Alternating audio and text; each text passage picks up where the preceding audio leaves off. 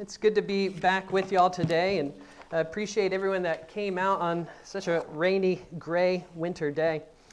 Um, you can turn in your Bibles to the book of First Thessalonians. We're going to be continuing to look in the book of First Thessalonians every time that I come, and we're going to be looking at verses 13 of chapter 2 through chapter 3, verses, verse 5. Uh, and as you're turning there, I have a question that I want you to reflect on a question that I'd love for you to consider now, but maybe even later today. Share your answer with somebody. And the question is this If you had to get a tattoo, what would it be? If you had to get a tattoo, what would, you, what would it be?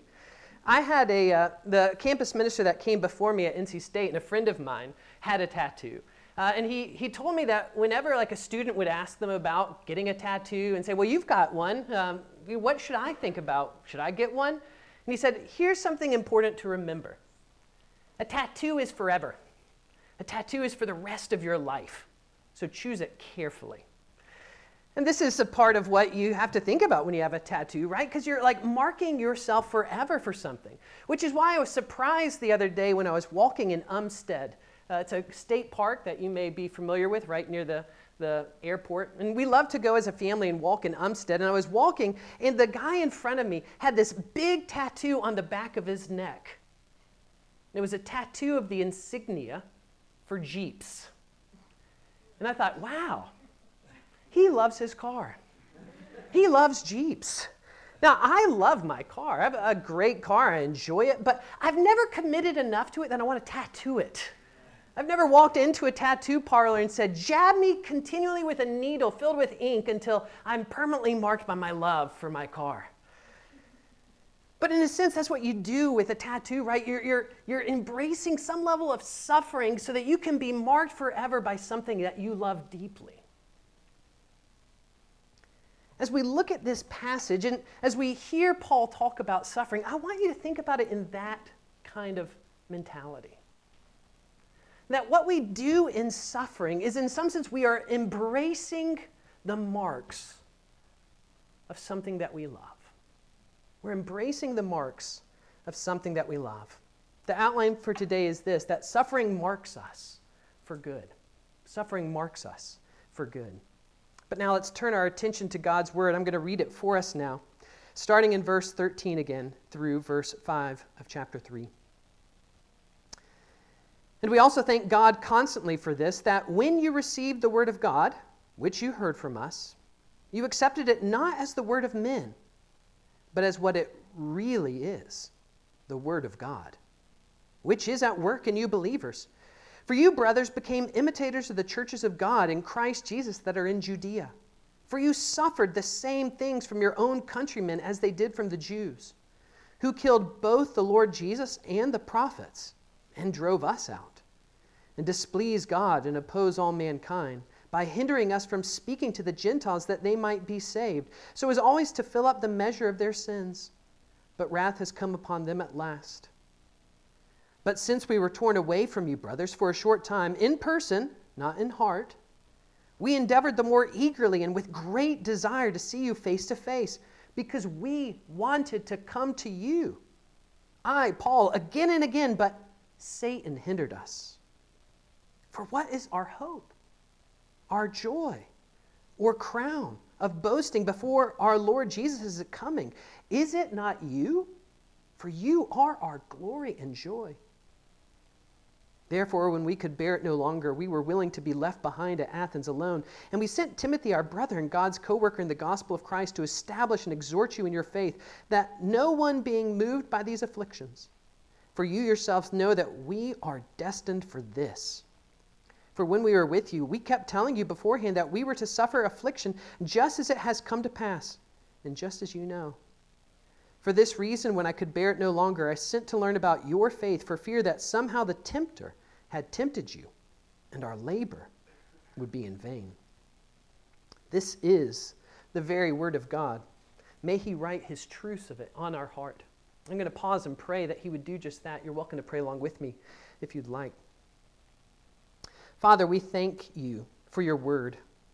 and that this is not the word of man, but the very words of the Creator of all things. And we pray that you would help us to receive it just as it really is, your words, and that you would use it to work into our hearts all that we need for life and godliness. We pray this for Jesus' sake. Amen.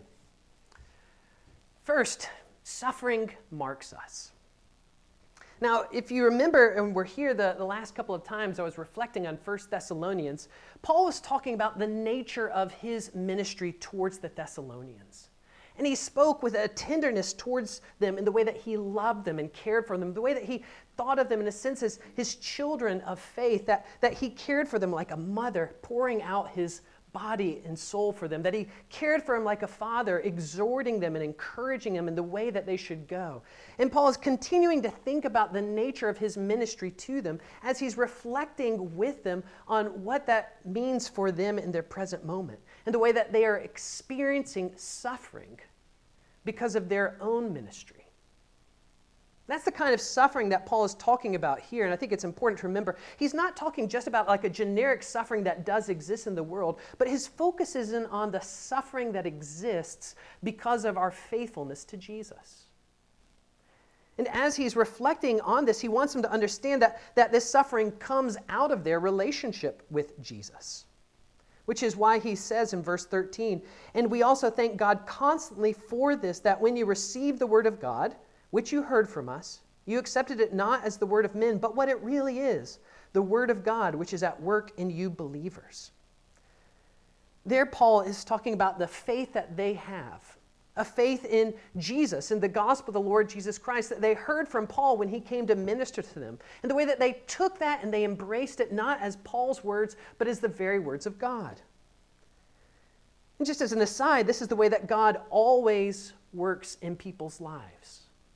What brings us into a relationship with Jesus is us hearing the Word of God proclaimed and us saying that, yes, those words are not the words of man, not some myth or great idea, but those are the very words of God spoken into my life. And in this passage, what Paul is doing is helping to remind them of where they started, embracing the gospel of Jesus, so that he can then build out of that an understanding of what they're experiencing. And so then he goes on and say in 14, For you, brothers, became imitators of the churches of God in Christ Jesus that are in Judea. For you suffered the same things from your own countrymen as they did from the Jews. There, Paul is talking about their experience. You see this some in the book of Acts that, that after Paul proclaimed the gospel, after they received it, then people began to get upset about their faith in Jesus. People began to turn towards them in, in anger. They drove Paul out of Thessalonica. Paul had to leave. And, and even after Paul left, there was still animosity towards these new believers. And Paul says, Yes, you have been suffering because of your faith in Jesus. But I want you to understand something that this suffering is a part of that same faith that you embraced when you heard the gospel. That this suffering isn't a sign that you have not gotten faith, but it's a sign that you have gotten faith. And the way that he wants them to understand it is because he wants them to see that what they are suffering, what they are experiencing, is a sign of their love for Jesus. I met my wife, Lauren, when I was in seminary in Jackson, Mississippi. And uh, we started dating in October of um, 2002, and we were married the next October. So we had a quick uh, time of dating and engagement. And as we were kind of approaching the, the time to go off and to get married, one of my friends was hanging out with me, and he was still single. And he said, How did you know? How did you know that, that you wanted to marry Lauren? Which is a great question. And my answer was, Well, I don't really know. but I do know this. What I do know is we're not going to have this perfect marriage. We're going to have problems because I'm a part of it. but what I do know is I want to have my problems with Lauren. I want to have my problems with her. And that's what tells me that I want to get married to her. Because what moved me into embracing what I knew was going to be at times hard and challenging was a love that I experienced from her and a love that I had from her. And that's what Paul is wanting the Thessalonians to understand is going on in their suffering. That as they experience this suffering, what they are doing is they're experiencing a part of what it means to be in a relationship with Jesus. They're experiencing something that is not against their relationship, a sign that Jesus is not with them, that Jesus is not for them. No, but what they are experiencing is a part of what it means to be in relationship with Him. And that's why Paul says what he's doing in this verse 14. He says, Listen, I see that you're suffering, but what I want you to do is look out into the world and see the way that other Christians are suffering too. It says, You are imitating those churches. Those churches who had faith before you, who have gone before you in embracing Christ. Look at their life, and what is their life like? They are suffering for their faith too. And you are imitating that. And he's wanting them to see this so that they understand that the path of faith is one of imitating Christ. And just as they are imitating the other churches, those churches are imitating Jesus. Because to embrace Jesus by faith is to be united to Him, to bring His life into your life, which means your life is going to end up looking like his. This week, I was talking to a student who's leading one of our small groups. And he's going through the, the section of Genesis that reflects on the life of Joseph. And as we were talking, he said, You know, the problem about Joseph that I see is he does everything so well. He's always pretty faithful to God despite all the terrible things in his life. And as I was reflecting on that with him, it kind of struck me about Joseph in a way that it hadn't before. And how Joseph, in a way, gives us a picture of Jesus. That the life of Joseph, in a sense, even though it was before Jesus, reflects Jesus' life. I mean, as an example, think about how he was the beloved son who was stripped of his glory as his brothers sought to put him to death that he was the promised seed of Abraham who was sent to exile in Egypt, but who would ultimately bring about blessing for the whole world. In the life of Joseph, what we see is not a life of constant good things happening to him because of his faithfulness to God, but we see a life of suffering after suffering after suffering. And yes, when we think about Joseph, we often think about where he ended up as the second most powerful man in the most powerful country at the time. But the majority of Joseph's life and story is suffering. And what this shows us is that even before Jesus, Joseph's life shows us what a life of faith looks like, which is a life that looks a lot like Jesus. A life that even if it's lived in faithfulness to God, doesn't go from good thing to good thing, but goes from suffering to suffering. And what is important to remember about this is that the normal path of life, that is a life of faith, is going to look a lot like Joseph's life, is going to look a lot like Jesus' life that what you experience in your life of faith is suffering. And this is what often trips us up.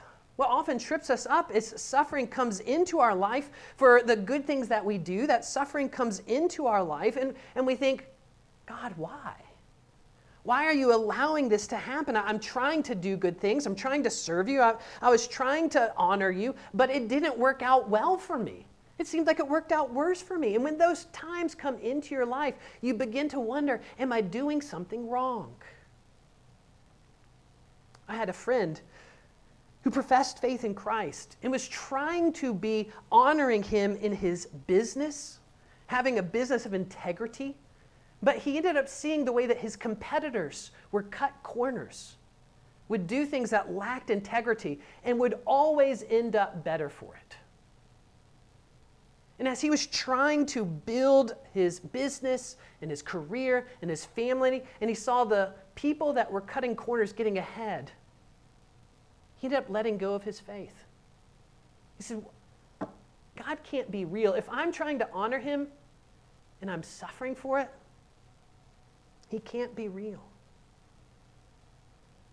And what Paul is doing to the Thessalonians is he's helping them to understand why they were experiencing suffering in the present moment, so that they don't think that this suffering is a sign of being marked by God as someone he doesn't love, but as a sign that they are marked by God as someone that he does love.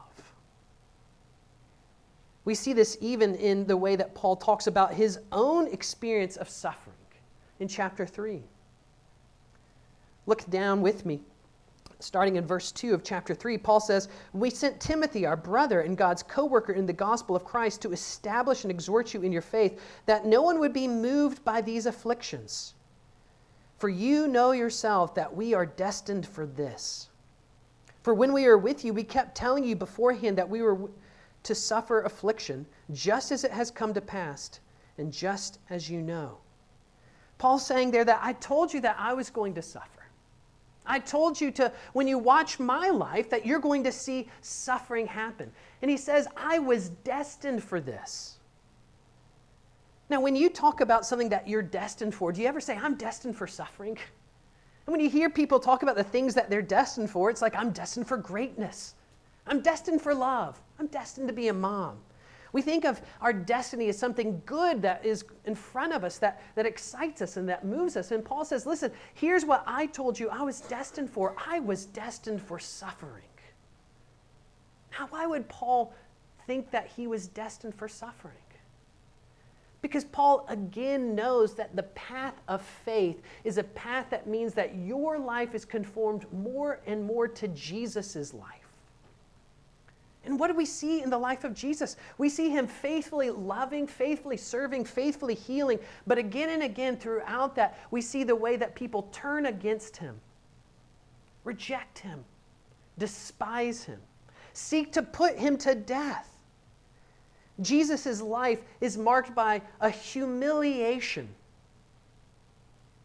before his exaltation. And Jesus wanted his followers to understand this, which is why when he gathers his disciples together before he goes to the cross, he says, Listen, if you want to be my follower, what does it look like? It means for you to take up your cross and follow me. When Jesus gathers together his disciples in the upper room for that last sweet, intimate time of fellowship, what does he tell them? He tells them, In this world, you will have trouble. The servant is not greater than the master. Just as they persecuted me, they will persecute you. Jesus wanted his followers to understand that to follow him is to embrace suffering. To embrace his life is to have your life conformed to his life. And Paul is reminding the Thessalonians of this because it's a way that he's loving them. My daughter Nora has allergies. I have allergies too. They're really kicking up now. But uh, part of what happens to her and her allergies is that her eyes get really itchy. And so, in order to help them, what you have to do is put eye drops in. But the problem with the eye drops is they really hurt. And she hated getting eye drops, and as you can understand. Now, what does a good father do in that moment? Do I say, oh, don't worry, it's not going to hurt? I could. I could try to lie to her to get her to take them. But what would that do to our relationship? She wouldn't really receive my words as being truthful when she sees me lying to her about what to expect. And so I have to say, it's going to sting, it's going to hurt. I'm going to be with you in it. And you're going to feel better after. You see, that's what Paul is doing in this passage to the Thessalonians. As he knows that they're experiencing suffering, he's coming along to say, yes, this is what you should expect. Yes, this is something that is the normal part of life because this is us imitating Jesus and the life that he lived. It's going to hurt, but it is for good. It's going to hurt, but it will get better. Paul is wanting them to understand that, that their suffering is not a sign that they have done something wrong. It's not a sign that God is not there. It's a sign that they are doing something good and that God is with them. And this is what we have to remember in our own Christian life in order for us to step into suffering. That suffering is the normal path of faith. That suffering is the normal way that we love Jesus. Because in suffering, our hearts are becoming more like His. You know, it's interesting the way that Paul demonstrates this, even in this passage, in the way that he speaks about his relationship with the Thessalonians. Look into the middle of this passage in verse 17 and hear Paul's heart. He says, But since we were torn away from you, brothers, for a short time, in person, not in heart, we endeavored the more eagerly and with great desire to see you face to face, because we wanted to come to you. I, Paul, again and again, but Satan hindered us. For what is our hope or our joy or our crown or our boasting before the Lord Jesus his coming? Is it not you? For you are our glory and our joy. What do you hear about Paul in that passage? You hear how much he loved the Thessalonians. You hear the depth of his love for them and the way that, that he sees them as his glory, that he sees them as his joy, that he has this deep desire in his heart to be with them in person, but he wants them to understand that, that he's never not kept his heart close to them. You see, Paul has this deep love for them. And what does Paul do because of the depth of his love?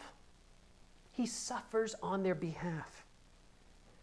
This is what we see in verse 1. He says, Therefore, when we could bear it no longer, we were willing to be left behind at Athens alone. And so we sent Timothy, our brother and God's co worker in the gospel of Christ, to establish and exhort you in your faith. Paul embraced suffering and said that I would rather be left here by myself in this hard season of life and send off my only friend, my only companion, so that he could take care of you because I love you so much. I would rather see you growing in your faith, see you be encouraged, make sure that you are not being tempted by Satan. And so I'm willing to set aside my friend, my comfort, my need to see you flourish and grow in your faith. That's the kind of suffering that Paul has in mind here. The way that, that out of an abundance of love that is like the love of Jesus, we embrace loving others in a way that costs, in a way that hurts, in a way that opens up our hearts and our lives to suffering.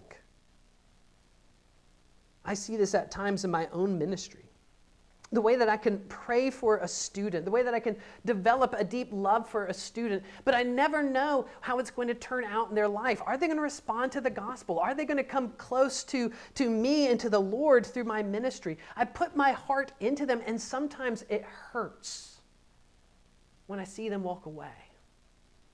Sometimes it hurts when I see them abandon the faith. Love opens us up to suffering and to engage in ministry, to engage in loving those around us, to engage with the world is to embrace a suffering, but a suffering that reflects the heart of our Savior. You know, this is in a sense what we see in the book of Isaiah. In Isaiah, it speaks about the nature of the Messiah and the way that the Messiah suffers. And it says this, starting in verse 11 of verse 53 Out of the anguish of his soul, he shall see and be satisfied. By his knowledge shall the righteous one, my servant, make many to be accounted righteous, but he shall bear their iniquities.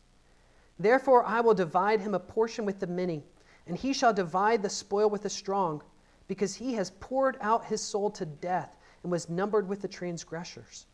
Yet he bore the sin of many and makes intercession for the transgressors what you hear in that interplay in Isaiah as it speaks of the nature of the Messiah is kind of two things coming out. One is, is the suffering that the Messiah will embrace and the way that he'll take onto himself the grief, take onto himself the guilt, take onto himself the hardship of dying on behalf of his people in their sins.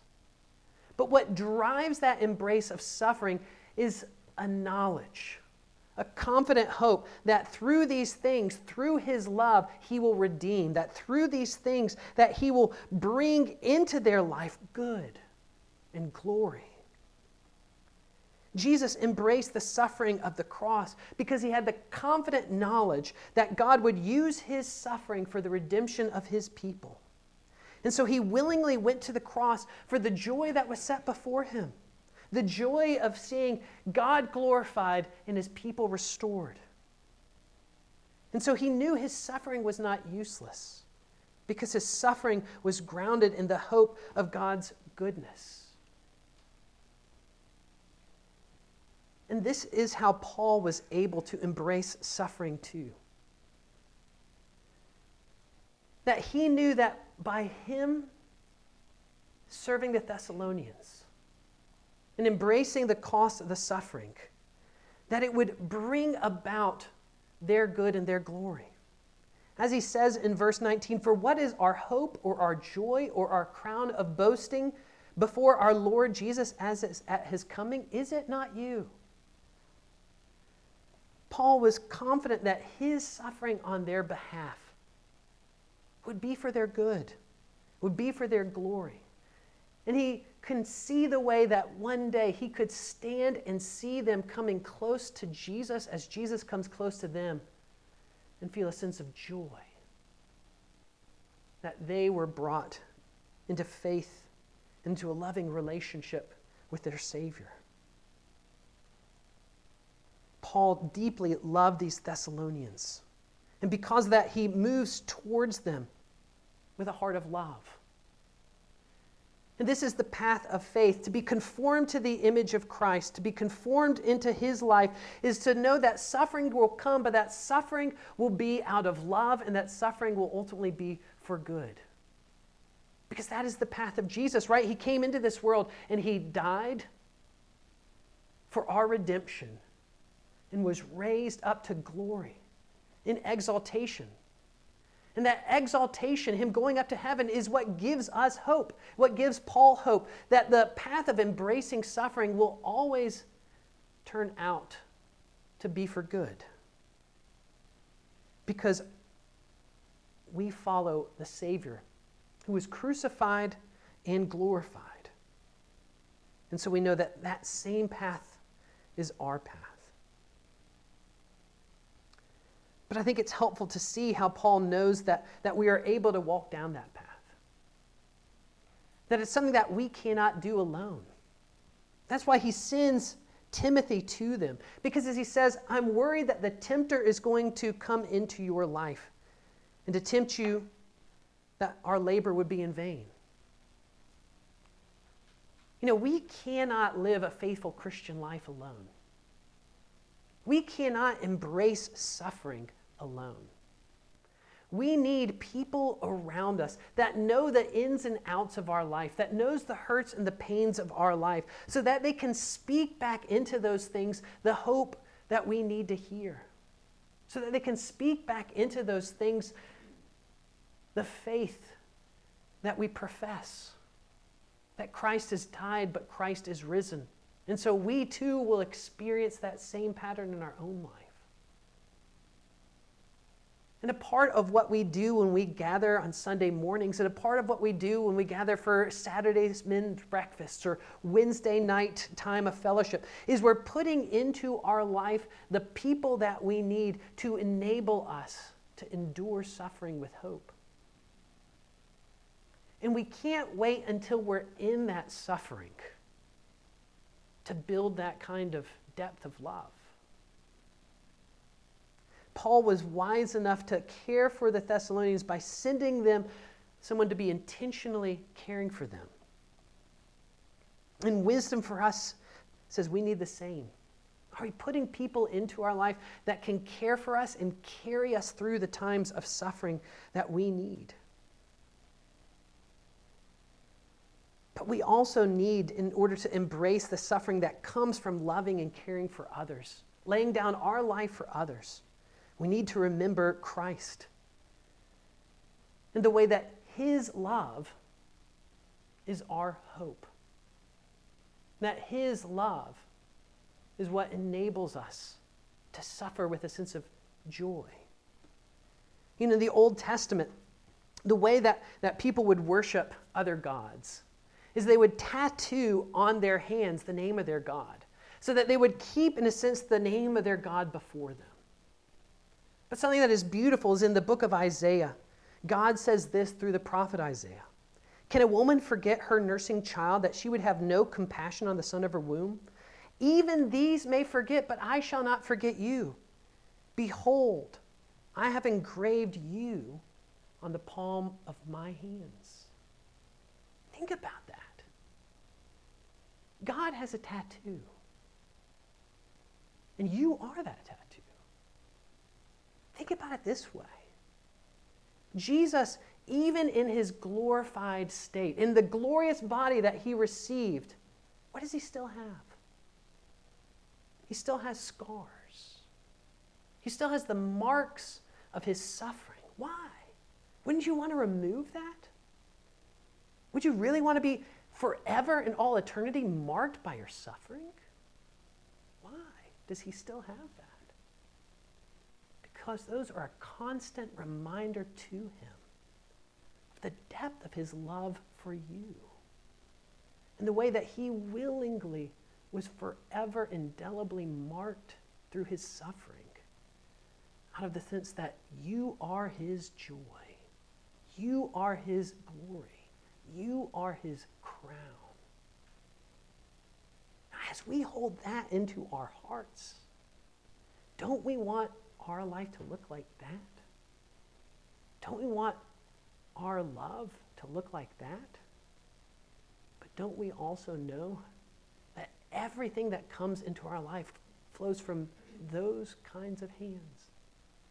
That every suffering that must come into our life comes from the hands of a Savior who's marked forever with a love for us. Let's pray. Father, we thank you for Jesus and his love for us. And we pray that you would help us in our remembrance of his love to be faithful in following him. We pray this for Jesus' sake. Amen.